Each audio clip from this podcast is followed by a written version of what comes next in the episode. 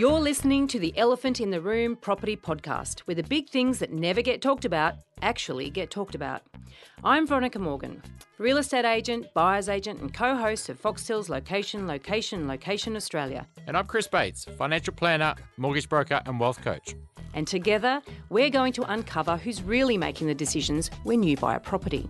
Veronica will introduce our guest in a moment, and I can tell you that you want to listen on to find out what he has to say about all the tricks and traps of depreciation. I mean, I have to admit, I actually learned a few things in this episode that, you know, these little things that investors can make, these small decisions that could cost them a hell of a lot of money.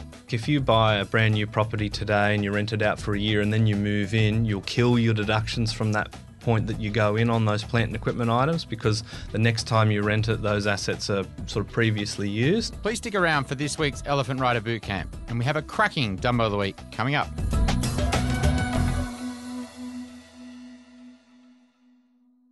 Before we get started, everything we talk about on this podcast is general in nature and should never be considered to be personal financial advice. If you're looking to get advice, please seek the help of a licensed financial advisor or buyer's agent. They will tailor and document their advice to your personal circumstances. Now let's get cracking. In this episode, we pick the brains of Mike Mortlock. Mike is the managing director of MCG Quantity Surveyors, which was recently recognised as Australia's fastest growing quantity surveying firm by the Australian Financial Review Fast 100, no less.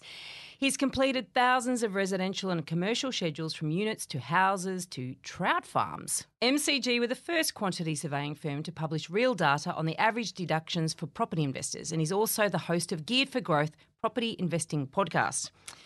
He's interviewed both Chris and I, but not sure whether those interviews will be available to listen to before this one goes to air. But, you know, we're friends, aren't we? Yeah, stay tuned.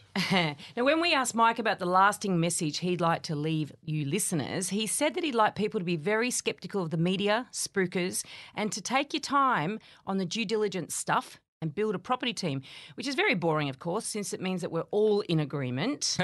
so, to spice up our chat, Mike has brought along some very interesting statistics. Welcome, Mike. Thank you. Thanks for having me. It's a pleasure. Thanks, Mike. Good to see you. Yeah, you too as well. And uh, enjoyed being on your podcast, which was um, which was great. So you've done some research, and you reckon about thirty eight percent of property buyers buy new property. Yep. Um, Investors. Investors, yeah, Investors, sorry, yeah, yeah. investors. I mean, you said that people need to be skeptical of spruikers. You know, Yeah. Do you have any horror stories that we could kick off our program with? I think I've come to the right show for being skeptical of spruikers. But um, yeah, look, we, we don't sort of analyse properties too much after we've done our work, but it'd be really interesting to go and see people that are, are purchasing for X amount for units off the plan and what those valuations are later on in time. We're certainly seeing that units off the plan in a number of capital cities are not really great candidates for capital growth, and at the moment, people are probably sitting on negative equity. But I, I, I think it just sort of comes down to we getting it asked about. We don't have the plan. We th- sort of think about the property and the hotspot for first, not necessarily what we're trying to get to, whether it's a retirement income or something like that. But certainly, I've seen people, you know, purchasing apartments in uh, developments, and then uh, six, 12 months later, someone's got something very similar for a hundred grand less, and and that really worries me. Yeah, and what do you think? That's why is that happening? Do you think what's what's what's happened there? Do you think? Well, like people blame people bla- blame the, the glossy brochures. It's always gloss, isn't it? Right? I wonder as a coating, gloss gets the most sort of criticism, but mm. I- I, I think it's just this this sharp marketing stuff that goes into the development stuff. All of the lifestyle, you know, you see the children sort of running down the lane in the housing mm. estates and all that sort of stuff. You know, psychologists used to sort of help people. Now they help sell things, right? Mm. Uh, I think that's a bit of a concerning thing, and, and I think that it just plays on the emotions, and, and people they're, they're not as objective as they ought to be in looking at an investment property. It's it's kind of like they'll look at it and they go, oh yeah, I would live there, so it's probably a good investment. Some of the best investments are places that might make your skin crawl, or they're just not suited to your family or the way Yeah. that you want to live. What's it? Quite an interesting point, really. It's probably not gloss anymore, though, is it? It's probably like more of a matte paper. Yeah, Matt, Yeah, like GSM or sort of. Yeah. It's, um, Heavy stock. yeah. But I mean, it's true though. Like we, you know, we want to have live in a nice place. We want to have a, you know, tell our friends that we live in this nice new building and we've bought this nice new and it's got this kind of whole lifestyle. Yeah. You rock up and say, "I've just bought this two bedroom brick uh, boring, Red you know, brick. red brick apartment, you know, that's in a block of six and it's got, you know, like old features and you need Yeah. to put a new kitchen and a bathroom. It hasn't got that kind of wow factor when Yeah. you're telling people, does it? Yeah, or I've built, you know, I've bought a strata titled warehouse in Campsie or something like that. That might be the best investment you could make at that particular Mm. time. That's a hypothetical, of course. I haven't done my due diligence on warehouses There's or not, there's Campsie. not many warehouses in No. Campsie Yeah, there you that go. are that are residential. Right. But I mean, it's interesting though that um, you talk about some investments might make your skin crawl. Did you have something in mind when you said that? Oh, I, I've I've seen a lot of nasty stuff in property inspections that I've done. I mean, the amount of times I've seen a, a dune animate itself from out of nowhere in a property that was supposedly vacant, um, from the property manager giving us the keys. You know, I've seen I've seen drugs, drugs paraphernalia, lots of handcuffs, some of them fluffy, but yeah, certainly places that actually on paper would be would be good investments, Yeah. and they just kind of there's too much grunge. You know, like I wouldn't say that I, I, I live, uh, you know, as a one percenter or any any sort of posh domicile myself, but there are some places where I kind of think, uh, I've got to get out of here. What do you think's happened there? How's the investor? Have they bought that un- sight unseen? Like, if they've gone interstate and bought something online, or Yeah, I think that, that that is a lot more prevalent these days, and I and I know that uh, even some some buyers agents will do that on behalf of clients and not physically sort of see it themselves. Um, yeah, i- it's a little bit more prevalent, and I, and I think that sometimes if you're if you're looking for particularly cash flow properties, which might be a little bit cheaper, it attracts the sort of person that might depreciate the property at a faster rate than somebody else. So you can I get love something your that looks. euphemism there. Yeah, there we go. There's The- a the- little. attract somebody who might depreciate the property at a faster rate than somebody else. So what you're basically saying is a crap tenant. Yeah. Yeah. Yeah. Yeah, I, I could probably I could probably do politics, right? I'd make it You sort of are sound so very palatable. Beautifully, beautifully phrased. Yeah. But it's true, right? Like, and it's quite a big point for investors to, to Mm. think about is, you know, when you are buying properties that are in outer suburbs or in rural locations or where there's lots of, you know, it, let's say the Social social problems. problems, yeah, Mm. and let's say the incomes aren't there and the, you know, lots of renters. Um, You know, unfortunately, you start to get problems with tenants. Yeah. And, you know, when you, the end of the day, it's an asset that you want to keep the value and make sure that you continue to rent it out. And if you do get problems with a tenant, getting a tenant out isn't easy, right? And Yeah. then, especially if they damage the property, you've got to go and fix it and get another tenant. And so you've got to be really careful who you rent your property to, I guess. Yeah. But And- you're a, uh, sorry, you're a quantity surveyor, so you talk about depreciation because obviously that's something you talk about all the time. Can you get better deductions if your tenants depreciate the property faster than somebody else might? No, not not really. I mean, back in the day, you used to be able to sort of scrap assets that basically are sort of worn out, and they might have a residual value, and you can get some instant deductions based on that. But the tax commissioner has statutory rates of depreciation, really. So carpet has an effective life of ten years, and depending on your method, that'll give you your depreciation rate. So often people sort of think we're going in like tenants. You know, we're taking photos and notes and measurements, or and we're looking at oh, you know, that carpet you've worn that out a bit heavier, so it's depreciating faster. Now it's all a flat statutory thing. But I want to make the point that tenants aren't necessarily the only problem here, and I, you know, I certainly don't want to say that that people in a, a low socioeconomic bracket are all going to degrade a property faster. Landlords can be the problem problem as well, and and we're often sort of used as a bargaining chip. Like we might have a tenant say, "I'm not going to let you in to do an inspection for the landlord," and we we you know we go back and forth and we try and be flexible and do it after hours and all that sort of stuff and explain what we're doing, and then we find out that it's because the landlord wouldn't fix a tap, mm. right? So they're like, he's not getting that or she's not getting that, you know, us coming in until that is sort of looked after. So I think you can be really, really mean. And if you are buying the cheaper properties and it's all about cash flow, you can take it too far. And as you say, Chris, the cost of getting someone out or, or the cost of repairing the damage that they can do in an afternoon is mm. astronomical compared to a tap or a fly Yeah. screen or silly stuff like that. It's actually interesting. A, a lot of property managers I know have actually sacked their landlords Yeah. who refuse to actually really look after their investment. Yeah. And and I think that that is a really good point that you bring up for our listeners to understand too that as a landlord, you are, you know, we're always our message is obviously buy quality property, and a quality property tends to attract quality tenants. But at the same time, you've got to be a quality landlord. I mean, it's it's an asset that you've got to look after, and if you've got good tenants, looking after your property encourages them to report things as they go wrong as well, and then you can keep on top of things. And it's, it is a very important point. It's hard to do though, right? Like if you're starting a business or there's lean times, you don't want to sort of get rid of those people. But in the end, it, it pays off to do so because they're re- they're going to refer people like themselves, people that they're friends with that maybe have the same attitudes, and it affects your your stats, you know, your vacancy rates and all that sort of stuff because of, of how they're sort of carrying on with the tenants. So yeah, I, I would in, I encourage property managers to do that, um, to have the, the courage to, to say, look, I don't want to represent you because this doesn't stand for what I what I believe in. Now, we've done an entire episode on Labor's negative gearing policy and the hmm. potential impact on the property market. And we don't really want to rehash what we've already spoken about. But can you shed some light on what people are actually claiming back on tax? Yeah, so um, we, as as you mentioned in the intro, we were the first quantity surveyor to share real world data. Mostly because I was annoyed that our industry was sort of saying, on average, people get uh, five to ten thousand dollars worth of deductions back. We we analysed a thousand schedules. Um, we actually did a smaller sample size first, and we found that it was nine thousand one hundred eighty three dollars. In our in our figure of uh, of a thousand properties, we found that figure to be nine thousand four hundred and fifteen.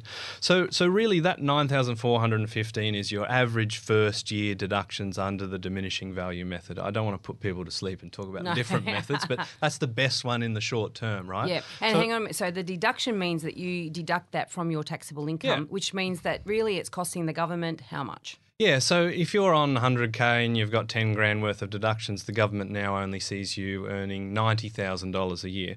So, so based on our average of $9,415, you, you're actually going to get 3,484 back in your pocket if you're on, say, 100 or 150k.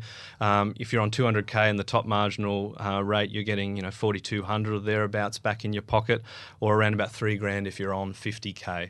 So, so it's important to to understand that the aren't going back in your pocket. You know, it's going to be somewhere around just just shy of half of that. But that's what the the power of depreciation is, and it just it really helps with your sort of serviceability of that property uh, on an after tax basis. Yeah, I mean the.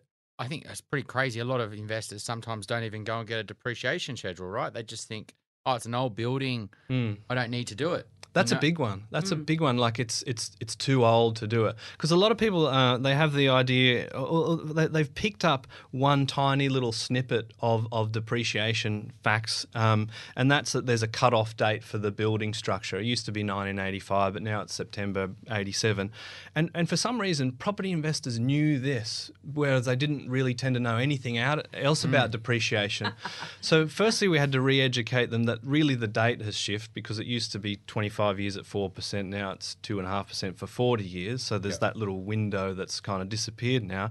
But then we needed to say, okay, well, if the original structure was built in the 60s or 70s, that doesn't mean that everything else inside is that age. Like we don't see 60s and 70s kitchens in Sydney because, like, why would you do that? Why would you not spend, you know, 20 or 30 grand to charge an extra 200 bucks a week in rent? You do see it a little bit in regional areas, but you've just got to think if I've bought prior to 87, what is still original? And chances are the kitchen, the bathroom, maybe extension, a driveway, a carport, these can all still uh, attract depreciation deductions on what is the building structure. Yeah, so I guess for our listeners here, even if you are buying an older style apartment, let's say, or a house, you know, there could be, you know, a lot of depreciation there. Yeah. That you know, just by going through the building, and you know, do you sometimes see huge depreciation in these buildings? Massive, and more than a brand new constructed four bedroom house because people might have bought, you know, a fairly substantial place that was built at the turn of the century and they've sunk 700 grand in renovations into it. Why they're sort of renting that out, I'm not sure, but maybe their plan is that that'll be their principal place of residence down the track and they're quite happy to, to put that amount of money into it. We found, we found in our analysis of a thousand um, schedules that the average deductions are just shy of 200k. Um, that's for all sort of property types. But if, yeah, if you're putting that amount of money into it, you're gonna you're gonna blow that average out of the water. You might be sitting on thirty thousand dollars a year worth of deductions. So it's pretty significant. What about if somebody else has renovated the property? So, say you bought, you know, in a 60s building Yeah. and the previous owner did the renovations Yeah. and then you've bought it. People love that because you get to profit from their blood, sweat, and tears. Um, so if the previous owner did some some works to the property, let's say they did an extension, um, we're qualified to estimate the value of that, and you can claim that because you've given consideration for that as part of the property purchase, right? You, it might have only cost you 100 grand less if it wasn't renovated, but you paid extra because you got that asset, so you're entitled to, to claim it. So, in with the new changes of the rules last year, or no, it's two years ago, Hmm. Yeah. seventeen, wasn't it? Yeah. How does that affect that though? Does it, you know, do you still get to claim for all the internal sides of that re- renovation?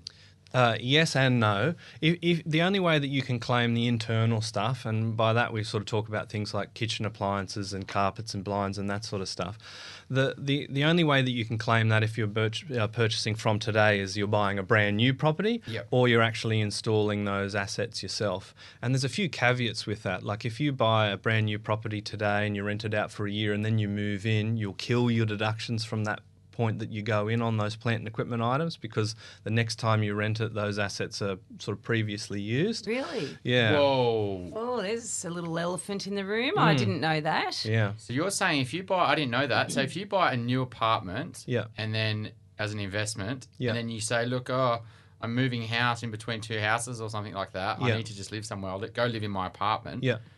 You're potentially writing off a huge amount of depreciation. Yeah, there's there's been some um, there's been some education that we've had as part of our institute that, that basically sort of says that anecdotally, even if you're staying in your um, your property for a weekend to renovate it, you can actually trigger a problem where those assets become previously used, and it's a big problem for holiday homes as well. Yeah. So the the best tax advice, um, and and accountants are always clever at finding ways around it. If you actually get your mum to go and stay at your holiday house, technically you should charge her rent, and if you're a nice person, buy her a present to the equivalent amount back, right?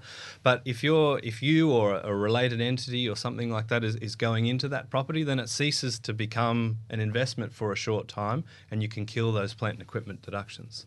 Wow, that's really interesting because you know, like that's a small little thing. It's oh, well, why don't we just go stay at our investment property, or we're in between tenants? Yeah. um, we'll let my mate stay in it, or whatever it is, and you know, huge tax consequences there. Yeah, and I love the small little things, right? Because I'm sort of a, a depreciation nerd, right? You can you can tell by you know I've, I've, the data that we sort of try and share just shows that there's something slightly wrong with me as a as an individual. But another thing that we found, another thing that we found is that you know when when the announcement was was, was made um, in May 2017, they said that that all previous purchases would be grandfathered. So if you exchanged prior the 9th of May it's the Wild West old rules. Hmm. But there was one little caveat that people didn't pick up on for a while, and that was that the property had to be income producing in that financial year. So if you didn't have it rented out by the 30th of June 2017, you weren't old rules, right? Oh, so, wow. yeah. So that means if I say I'm living in my home that I bought and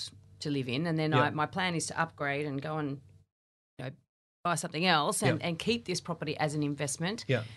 Even though I owned it before May Yeah. 2017, I can't claim depreciation on the plant and equipment. The plant and equipment, yeah. You'll still get the building structure, but Yeah. because it wasn't available for rent, Wow, And that that's is a- a, tricky one, and Yeah. I don't. Yeah, two elephants we've got from you so through far. that whole Mm. year, if you didn't, if you let's say you were living in it and you claimed it as your home, Yeah. if it didn't go on the market to rent in that in that year, that financial year, yeah. it's not seen as an investment property that you own prior. Uh, yeah, you, you you will not be under the old rules that mean that you could claim plant and equipment, move in and out as you please. Obviously, you can't claim it when you're in, but when you move back out, like under the old rules, Yeah. you'd then be able to start claiming again. And that's like it seems really nuanced, but I wanted to sort of dig into the data and find like how many people might have actually got caught out by that. We've certainly seen some in our analysis where we looked at a thousand residential schedules. We, we, we found that around about 22, 23 percent.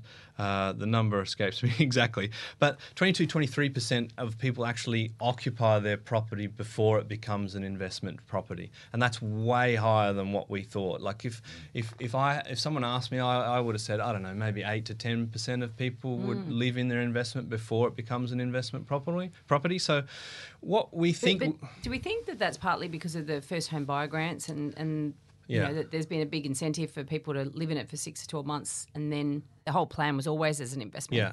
Um, but That's that a way really they get good their question. grant. That's a really good question, and and and we kind of thought.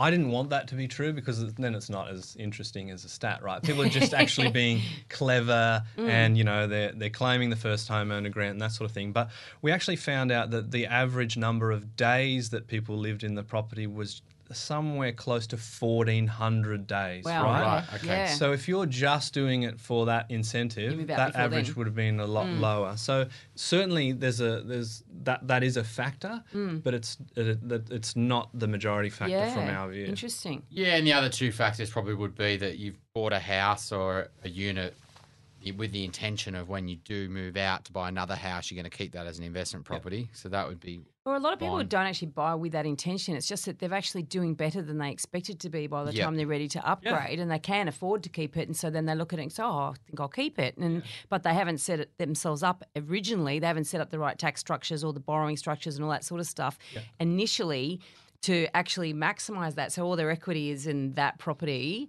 Yeah. Um, you know, so and because I talk to a lot of people in that boat, actually done better than they thought. You Yeah. know that they anticipated. Yeah, and that's very true. You know, there's lots of people who have done, you know, they've bought a house and it's doubled or whatever it's happened, and they didn't set their their loan up the right way, and they did what they thought was the right thing to do, and that's to pay off your home loan, which is what everyone tells you to do. So mm. they mm. they went principal and interest, and then they smashed their loan down, and by the time they you know want to move out of that house, they've almost paid the house off, and there's Yeah. so much equity there, and then they Yeah. they come to someone like me, and then they go, "Oh, Chris, you know, we're thinking about moving from you know this house to this house, and we want to keep our current house." And it very rarely in those scenarios makes sense to keep the house. It Yeah. generally makes sense to upgrade, sell the house that you're in or the apartment, pay off the new house you've moved into, and then go back into the market Yeah. and buy another investment. And it's a real big like That's that's, that's education. that's a really interesting point that you make. You you know, from an analysis point of view, it's probably better to get rid of that old house. But people are so sort of jazzed up with the idea that oh, now we've become an accidental investor. And in fact, when we shared this data, that's what the journalist sort of titled the story. You know, the hmm.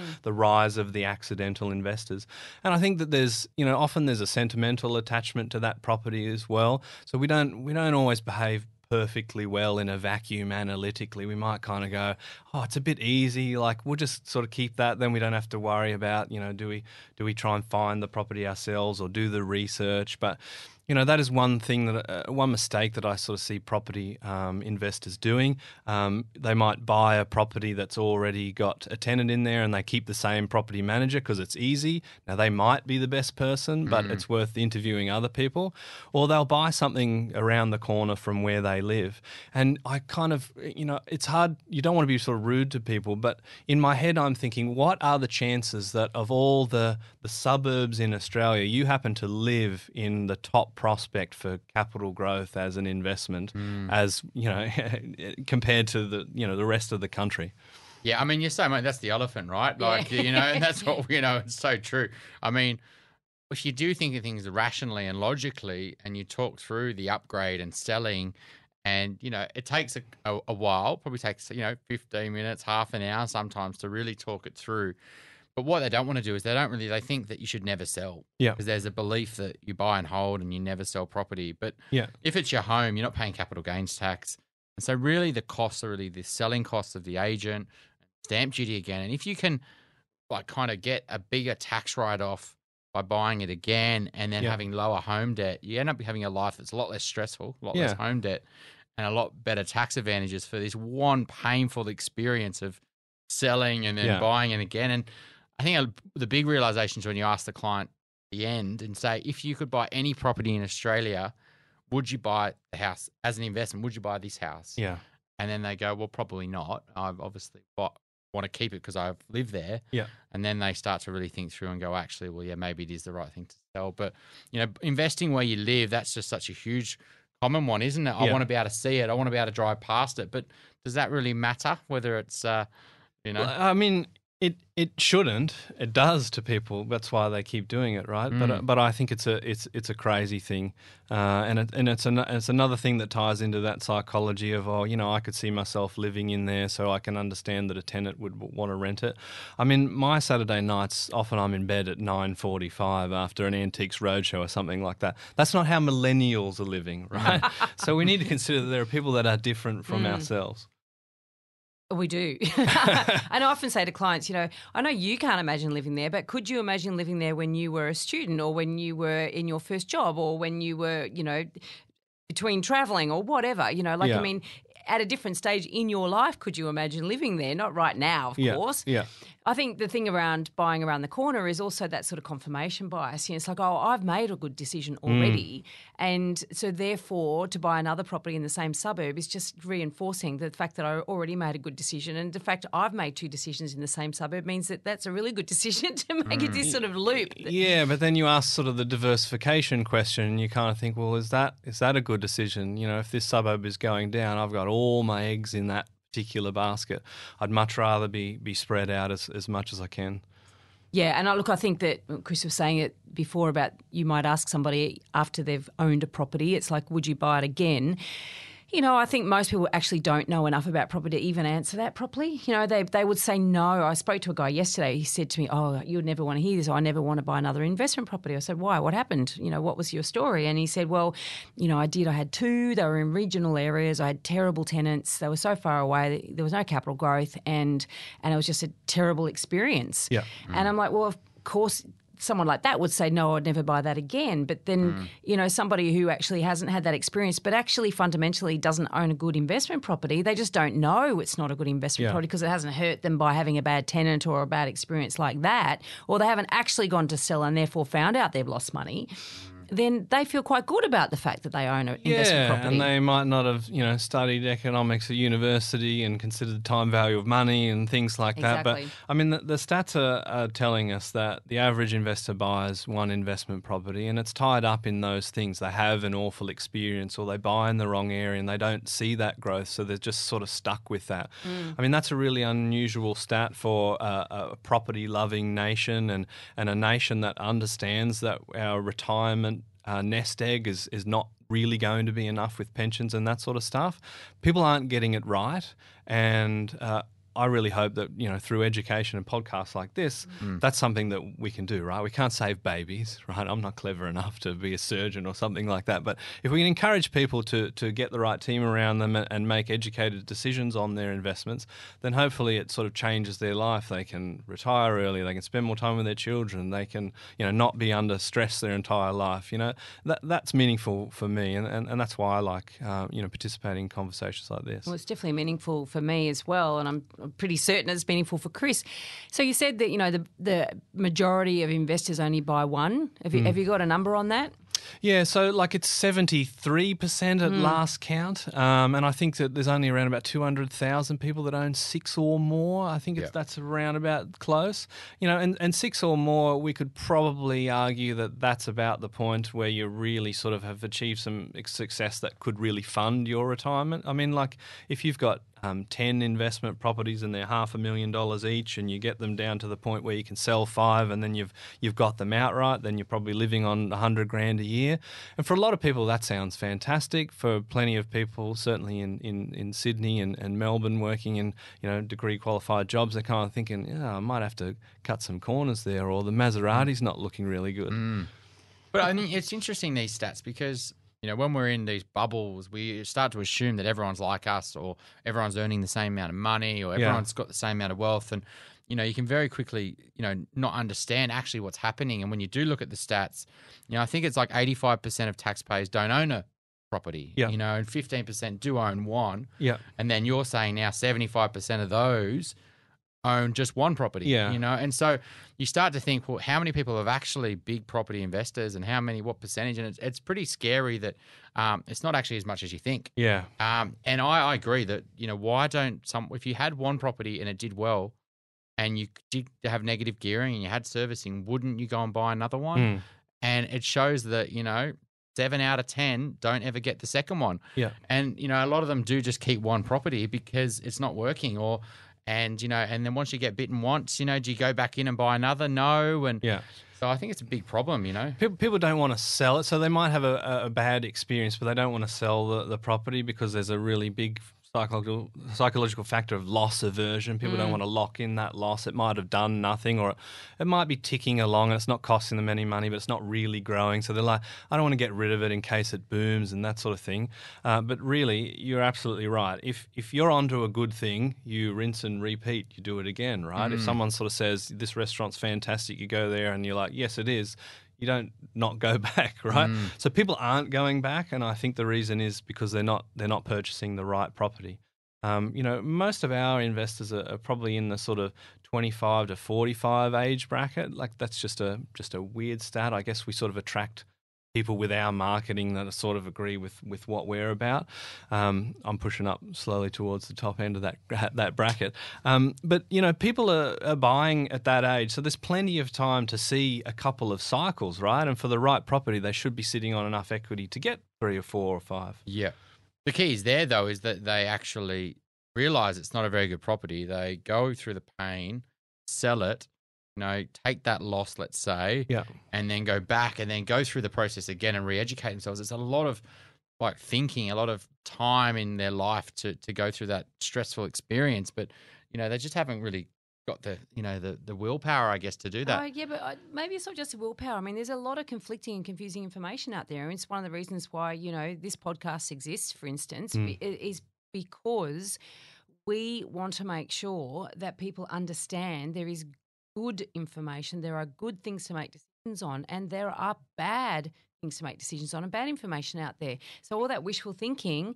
Um, you know, we did an episode on wishful thinking. Actually, it was episode with Lorna Patten or 48? 30, no, 40, yeah, 48, I think. Look it up, guys. Maybe 47, actually. I think it was 47. But, you know, it's why do we do this? Why do we fall for sales pitches? Why do we fall for spru- the things that spruikers say? Why do we fall for the glossy brochures from developers? And it's this idea of we want it to be easy. But the thing is, it's actually not easy and it's a bit boring. Like you said, you know, you've basically got to invest, buy a good asset. And trust in the fact you bought a good asset and let it do its thing over time. Yeah. Because, you know, you ride those cycles and then in 20 years' time, you know, life is incredibly different if you've actually bought a good asset and just let it do its thing. Where the problem is people aren't buying good assets most of the time. Yeah. And I would hazard, and I haven't actually put any hard numbers around this, but I really honestly think only 5 to 10% of available property at any given time is actually any good for investors. Yeah. I really think that. We'll call that investment, yeah, investment, Investment grade, grade. stock Mm. or yeah, something Yeah. like that. I, I think you're right. People focus on the wrong things, and it's a quagmire. I, I, I don't sort of want to whack the average investor. It, it's really, really difficult. Hard. And you and, and and I'm specialised in in one thing, but there's a whole you know there's a whole wagon wheel of other spokes that I don't understand very well. Um, and and I've learnt enough to sort of spot some of the garbage in in the media, but that's because you know writing and reading, you know, for the last 15 years or something like that. And in, and when it comes to focusing on the wrong things, I mean, I'm a depreciation guy, right? And people ring me up and they sort of say, I want an investment. I'm paying too much tax. What's the best for depreciation?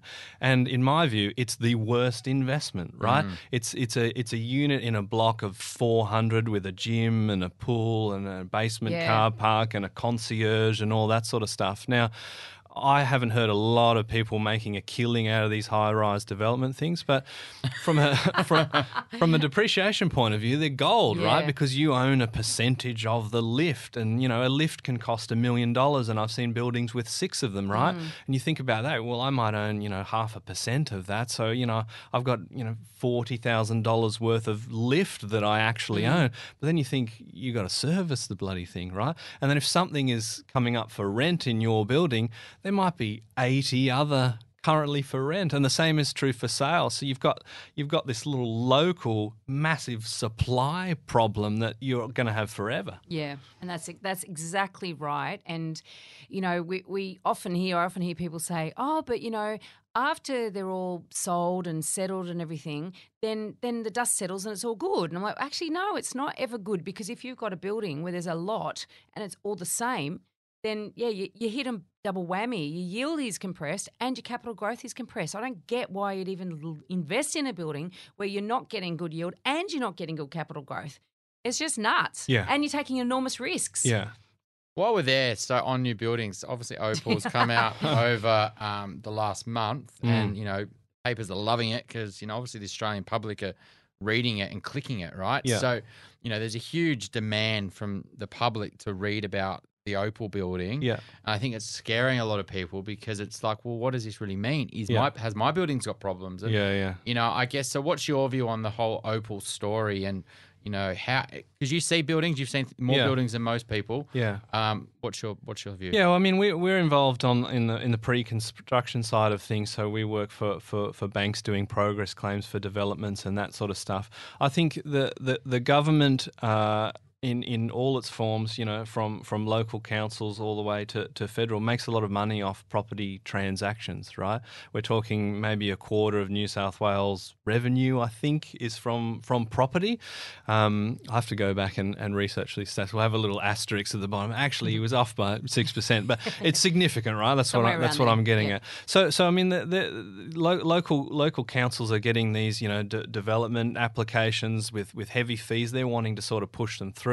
Um, you know, they've created this this this niche for private certifiers to come in and make sure that we're accelerating that and we're getting you know a good speed with that.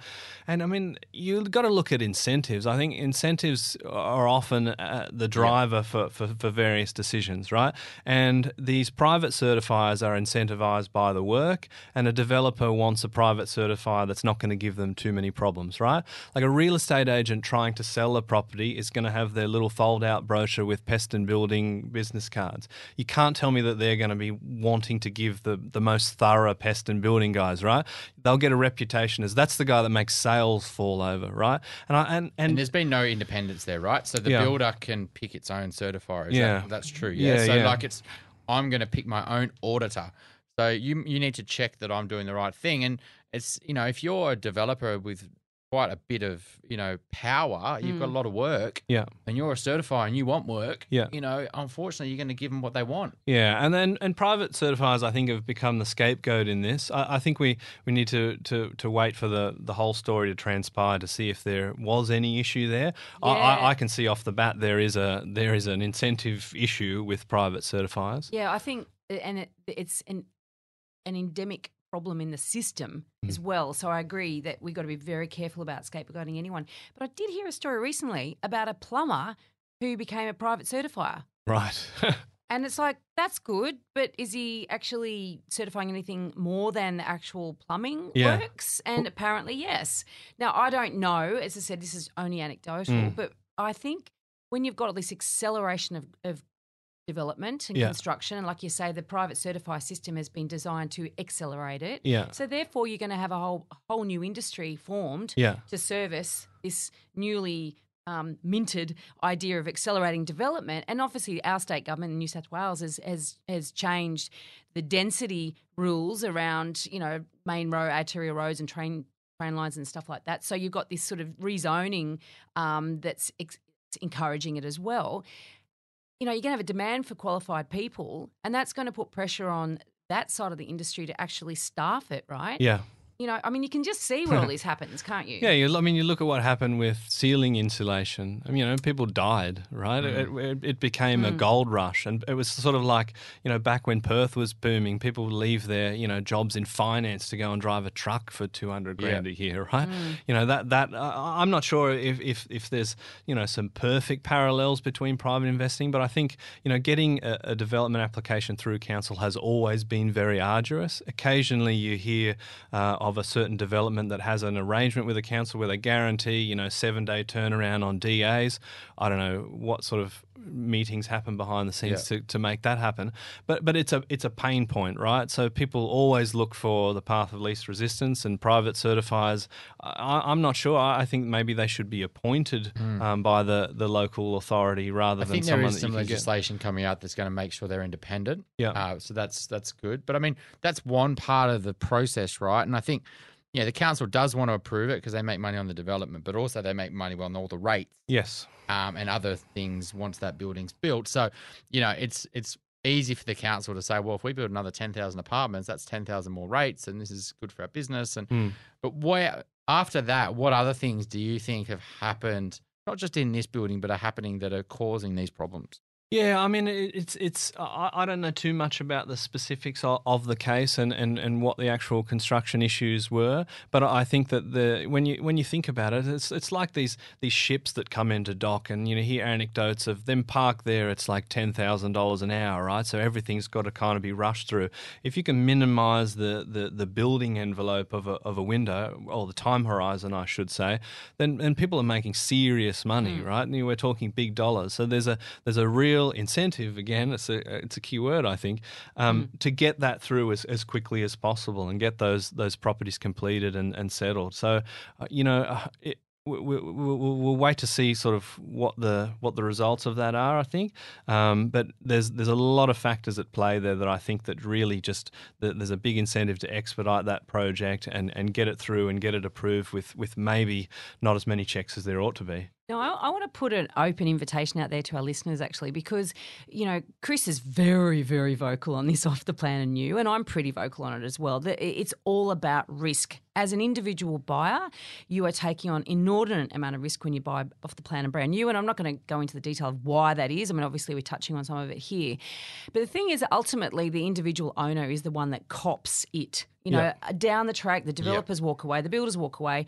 Um, you know, they can go broke and, and, and do a Phoenix job. You yep. know, there's a period of time after which the developer and the, and the builder no longer has any responsibility towards that building, and the individual owners do, and the owners corporation does, right? So, I want to put out an invitation to developers who in the face of all this opportunity to make money in recent years with the boom and also with support from various levels of government, developers who've made a conscious decision to do it differently rather than just maximizing the amount of apartments you can squeeze in your airspace mm. and and flog them you know, to maximize your profits. And let, us face it, at the end of the day, you're in business. I get it. I get why you do it, you know, and dumb investors are you know willing to line up and buy this stuff. So I get it. I get why mm. you've done it.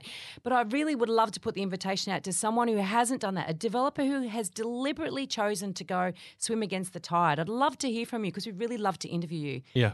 Yeah, hundred percent. I mean, I, if I was a developer, I would see it as a huge opportunity. Yeah. Like if, if everyone, ninety nine percent out of the hundred people are building this, and that's going to have a limited time frame because at some point the investor market's going to cool off, right? Yeah.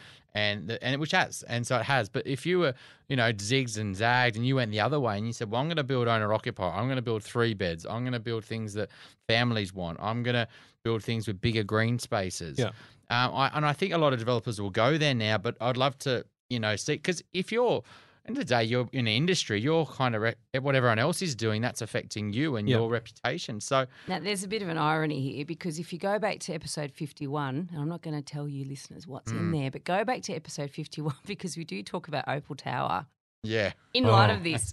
wow. And we recorded that episode in September. We didn't release it till January 2019, but we recorded it months earlier. Mm. Um, so there's some interesting chat in there around that. So, mm. but I'm not going to give that away.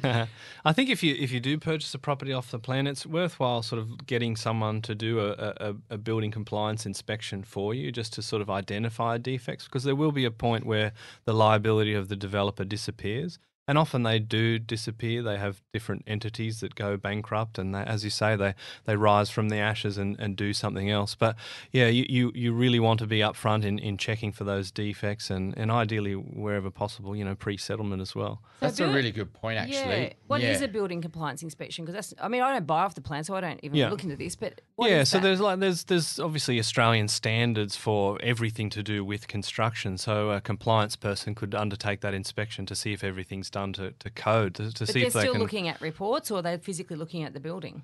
They were sorry, what do you mean? So the the building compliance inspector will yep. just look at the reports and, and the sign offs on paper, or will they actually go to the building? They would they would go and, and, and undertake a full inspection of the building. Yeah. How uh, would you inspect bathrooms for waterproofing? Yeah, I mean that that's where it comes down to to the design documentation, and often there's you know what is um, is on the design is, is not what is built. I mean there's there's a legal tolerance. I think it's like five percent. So if you buy a you know hundred square meter place legally, it could turn out ninety six uh, square meters, and you still have to go with it. So there's definitely there's some limitations with that, and that's where it's about doing doing the due diligence of uh, on that developer. So if they did something somewhere else, it might even be worth you know flying somewhere else. But chances are developers are just if they're smaller, they're doing it in the same location. You know, chat to people that have bought there. Like people are always happy to tell you a painful story that they think might impact the revenue of the person that slighted them. Right. Mm. So so hunt down those projects and see if there are any nasty stories about defects or issues like that. Yeah, I think there's a I think in development world though, every project's different, mm-hmm. and every project's built over a different time frame and has different challenges. Yeah. And you know what? If one project has gone silky smooth, yeah, and has come, come in on budget, it's you know had no real major problems with weather or you know just through the digging or yeah. the building or council or you know there's they, they might bring this amazing product to market with no defects or there might be very small defects but in another project, a developer could have an absolute nightmare, yeah. staffing problems, yeah. and end of the day, when they get to the end, the every day's money, which is what you were talking about with mm. the ship parked at Sydney Harbour. Yeah. Every day that, that development's delayed, the more in, they're they're clocking up big losses and they're cutting into their own profits. And so what happens is at that point, also you've got a builder, and they may not necessarily have the same builder correct, for each yes. development, but the builder then is in pen- penalty phase as well. So everyone's in you know under pressure to yeah to. Uh, well, that's right, and they just need to get finished. it done. And you know, and you can't blame the developer or the builder. They need to get this done. Mm. They need to get this off. Otherwise, there's fines, and it's all cut into profit margins every day. It's late, and what ends up happening is the person who deals with that biggest problem is the person buying it. Yeah. Because what happens is the earliest possible that they can issue a notice to complete, they send it, and then they put all the pressure on the buyer and say, "You've got 21 days to settle this." And if you don't settle, you get penalties. And what happens is it scares the hell out of the buyer. Mm and the buyer ends up basically settling with the property that's not completed. Yeah. You know, it's got defects. In the day, you're paying eight hundred thousand dollars for an apartment. Yeah. It should be perfect. You yeah. wouldn't go buy a brand new car. Yeah. With dents. You wouldn't. You wouldn't. You wouldn't. You wouldn't give them the money. yeah. You, you wouldn't big buy discount on your hail damaged car. Yeah. You wouldn't. You wouldn't. You wouldn't drive it out and say, "I've just bought this brand new car. It's got a big dent in the front. The boots missing a you know, a hole. yeah. Uh, I'm going to sign up to it. But this is eight hundred thousand dollar car you're buying, yeah. and um, it's not new. And until it's and, and if they don't fix it, and you know, you're more likely going to get, you know, there's warranties with cars, you can take mm. it back, but with a building, you just yeah. can't. So, Mike, when somebody buys a brand new building and they come to you and say, right, you know, I'm, I'm a brand new investor, I've got a brand new property. Do you do the um, the depreciation schedule, or do you, does it normally get included as part of the sales kit?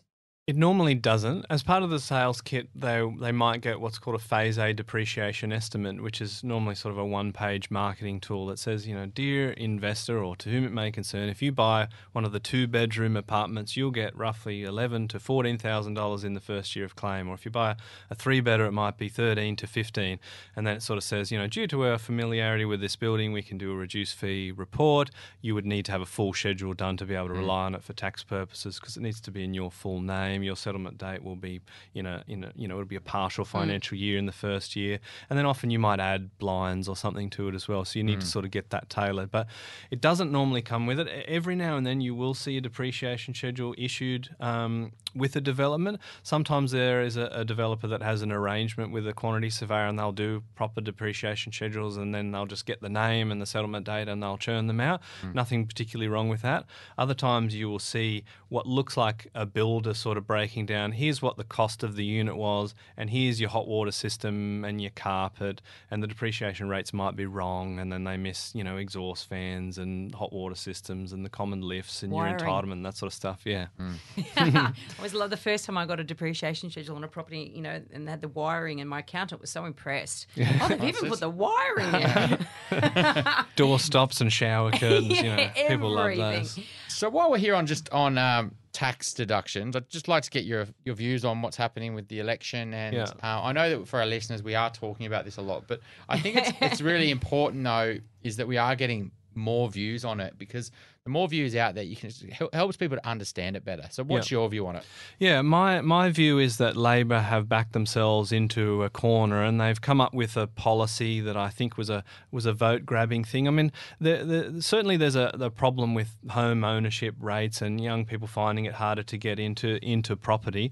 But really, they announced a, a policy that was fairly ill thought out, and now we're actually at a point where the experts are saying this could be really damaging, not just to the property market, but to the economy at large, should this be enacted. But, you know, they're not wanting to be that typical politician that's going back on a promise. So they're actually sort of stuck with a policy that stinks. Uh, and I think that they probably know that. You know, the, the head of the, the Real Estate Institute is saying it. You know, I spoke to Shane Oliver, he's saying it. Brighter minds than myself are saying that it's a bad idea.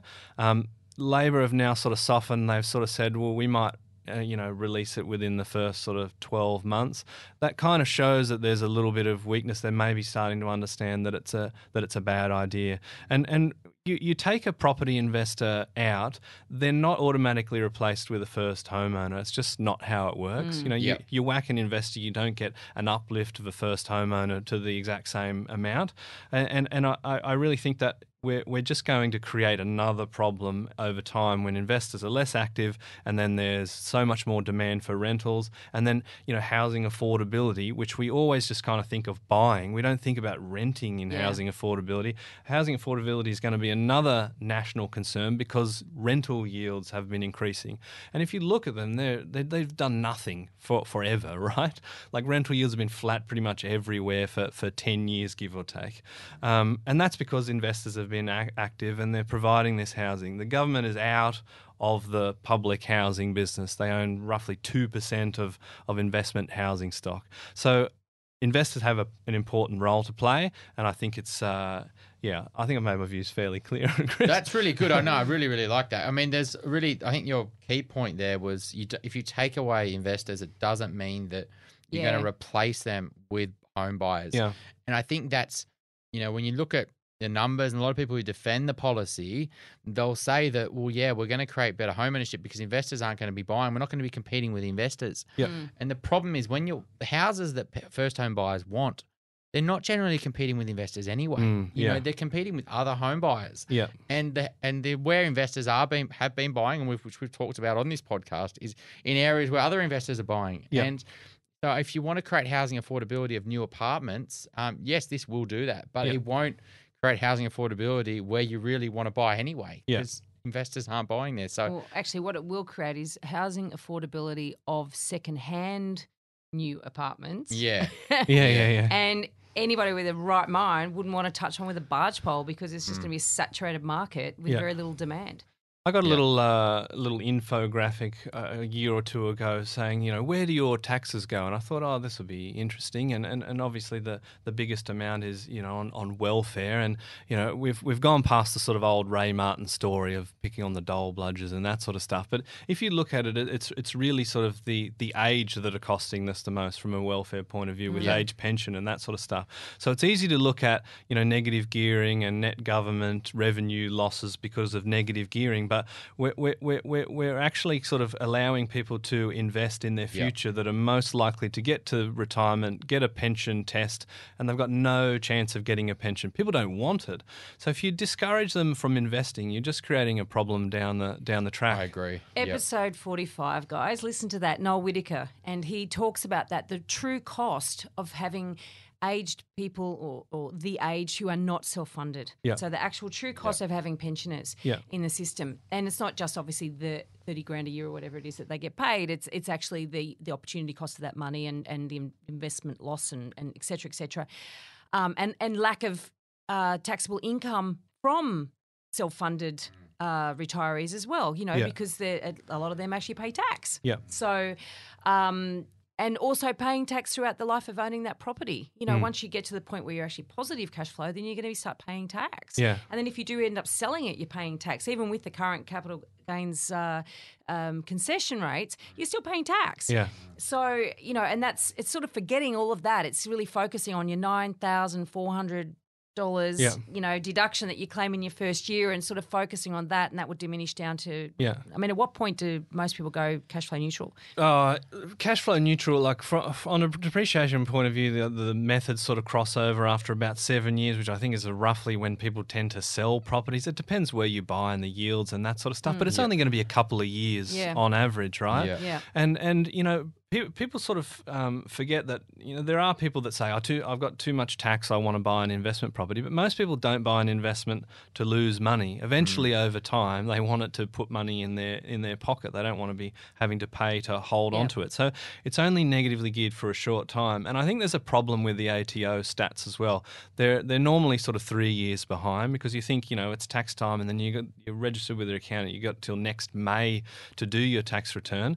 Um, the ATO website is perpetually down, so I, I don't know how much effort they put into producing the stats. But we're looking at negative gearing um, losses at a time where interest rates were a lot higher because we're mm. actually sort of talking at the past. Mm. I Yeah. think in relative terms, the, the last release said that negative gearing losses went up marginally, but you, you put you you know you, you adjust that for population growth and all those sorts of things. It was pretty flat, and I think it will probably go down. And mm. with a lot of investors now forced into you know principal and, and interest, we're not going to have those big sort of interest only loans.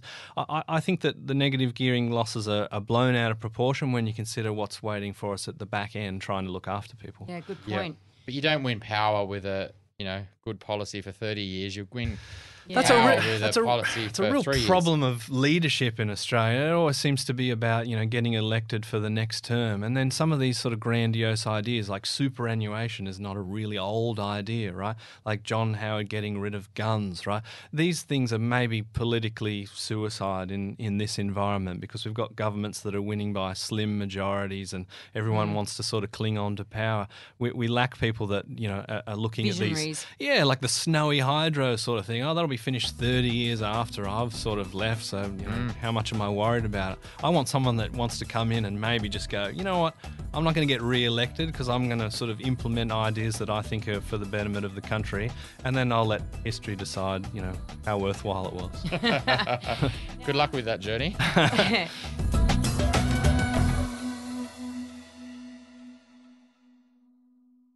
Every week, we hear incredible stories of the dumb things property buyers do. Dumb things that end up costing them a whole lot of money and or creating a whole lot of stress. Mistakes that can be avoided. Please, Mike, can you give us an example of a property dumbo?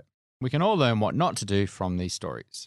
Yeah, I, feel like Dumbo is a hard one, and I, I feel a little bit sort of mean about it. There was one um, particular property where um, a, a lady purchased off the plan, and um, she ended up. Uh, not having a depreciation schedule for around about eight years. And I, I kind of thought, oh, I don't necessarily want to talk about a particular person, but there, I found another one, another case that was even worse. An, an anonymous one, someone bought a brand new unit in the Gold Coast, and um, I think it was around about uh, nine or 10 years before they actually engaged us to prepare a depreciation schedule. Now, at that time, you might have been able to back claim four years worth of deductions, but there's still a, a massive years where they wouldn't have been able to access those depreciation claims. So, because they didn't buy through a buyer's agent who could educate them on that, or they didn't have a broker that, that understands the importance of depreciation, Or or- accountant. yeah, an accountant that ex- suggests it. exactly. You Mm. wonder, you know, like, are they doing their own tax return? If you're a property investor, don't do your own tax return. That's that's a, a takeaway I'd like to sort of leave today. But the the end result is they lost around about seventy thousand dollars worth of of tax deductions over that time window where they would have lost that claim had they had they have got a depreciation schedule from day one or even within the first three years, that that the, the difference on their taxable income over that 10 or so years, um, eight to 10 years, was around about 70 grand, which, you know, like it could have been 20 or $30,000 back in their pocket. Wow. And when people sort of say, you know, um, $20,000, $30,000 back in your pocket, like I can, I've spent that in my head already. I can already think Yeah. where that could go. and I think, you know, like, when people win the lotto, they do stupid stuff with it because it doesn't feel real to Mm. them. They don't make sensible decisions. And I think leaving money on the table feels the same. It's not real, but if there's money sitting there in, in front of it or someone transfers it into your bank account, suddenly it has a, you know, Yeah. much more of a value, becomes a real thing. So I, I think that that that's my Dumbo of the of the week. Uh, it's just you know it's not getting the right advice. It's not being educated about the property, and yeah, just leaving money on the table.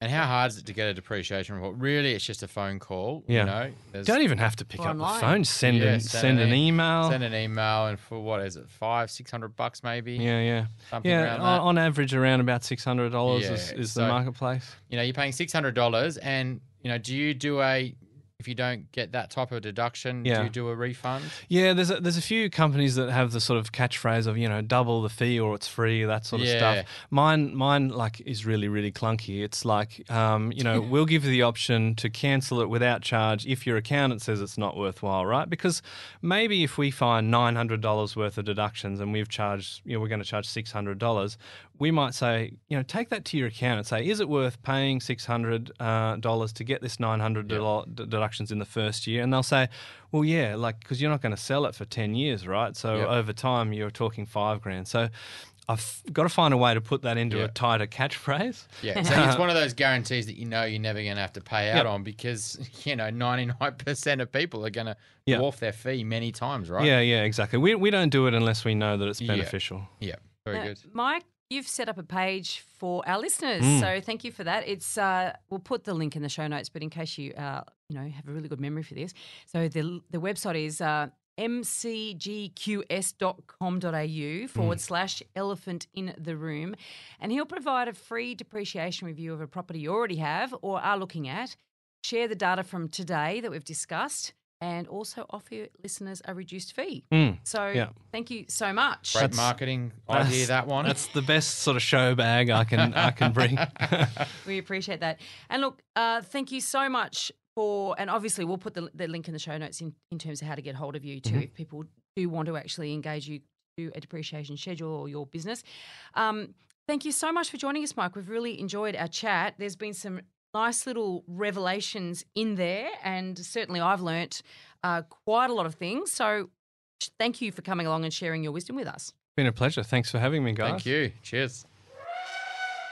We want to make you a better elephant rider, and this week's elephant rider training is. Well, when we were talking to Mike, it became really loud and clear the mistakes that investors can make if they don't get good advice before they buy a property.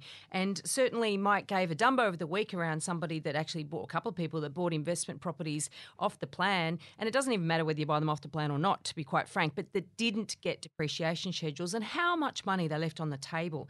So, let's talk about the people that you need to get advice from. There's a million people out there with there's a million people out there with opinions when it comes to property. So you've got to be careful, right? Number one, get a good accountant, a good accountant who understands tax and who actually preferably understands property, although that's going to be rare. Um, what you want to do is a good accountant who understands tax so that you get your structure set up you know, correctly in the first place, but also they will make sure you get a depreciation schedule if you're buying an investment property so you don't lose out in that way. The second person that you want to get on your team is a good mortgage broker. And once again, you want to get somebody who's very experienced, very investment savvy, and can help you not only get the best deal, but actually get the best type of loan for your circumstances. The third person you want to get on board, I really recommend you get a financial planner because if you are buying an investment property, you are supposedly planning for your long term future. Find a planner who understands property and where it fits in the mix. You need to basically make sure that you do have a long term plan and that you are preparing adequately for your future, but also insurances and those other things that are really important. The fourth person, you're going to need a lawyer. When you do find a property, you're going to need to get a lawyer who or a conveyancer who can actually um, advise you on that contract and get advice early on on that. And lastly, I recommend getting a buyer's agent. Once again, though, don't get a buyer's agent who just gives you what you say you want. Get one who actually will advise you, somebody who actually knows what they're talking about and doesn't just go, oh, yeah, I'll get you a property. As I mentioned earlier in this episode, I reckon five to ten percent maximum available property available property at any given time is actually good investment. So you want the type of buyer's agent who's actually going to find those types of property for you and bring attention to your own flawed thinking and how that can actually cost you in the long term. I just want to second that little point where Veronica said find advisors that actually advise you and don't just give you what you want. I think that's the key takeaway here is you actually want someone who's going to be, you know, sitting there playing devil's advocate, looking at all your options and actually saying, look, this is or is not the best thing for you. And he's actually got your best interests at heart. So that's what an advisor is. They're not just a facilitator.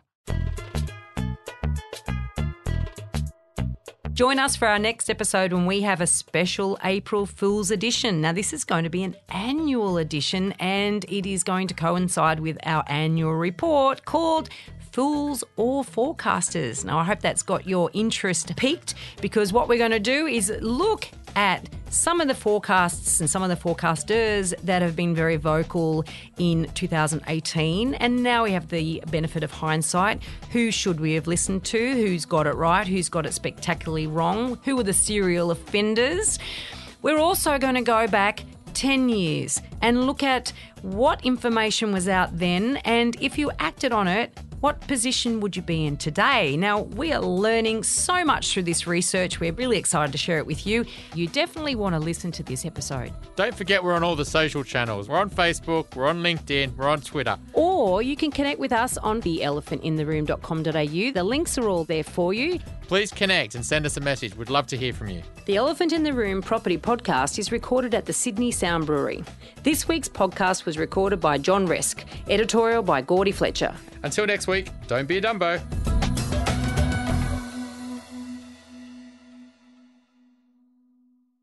Now remember, everything we talked about on this podcast is general in nature and should never be considered to be personal financial advice. If you're looking to get advice, please seek the help of a licensed financial advisor or buyer's agent who will tailor and document their advice to your personal circumstances with a statement of advice.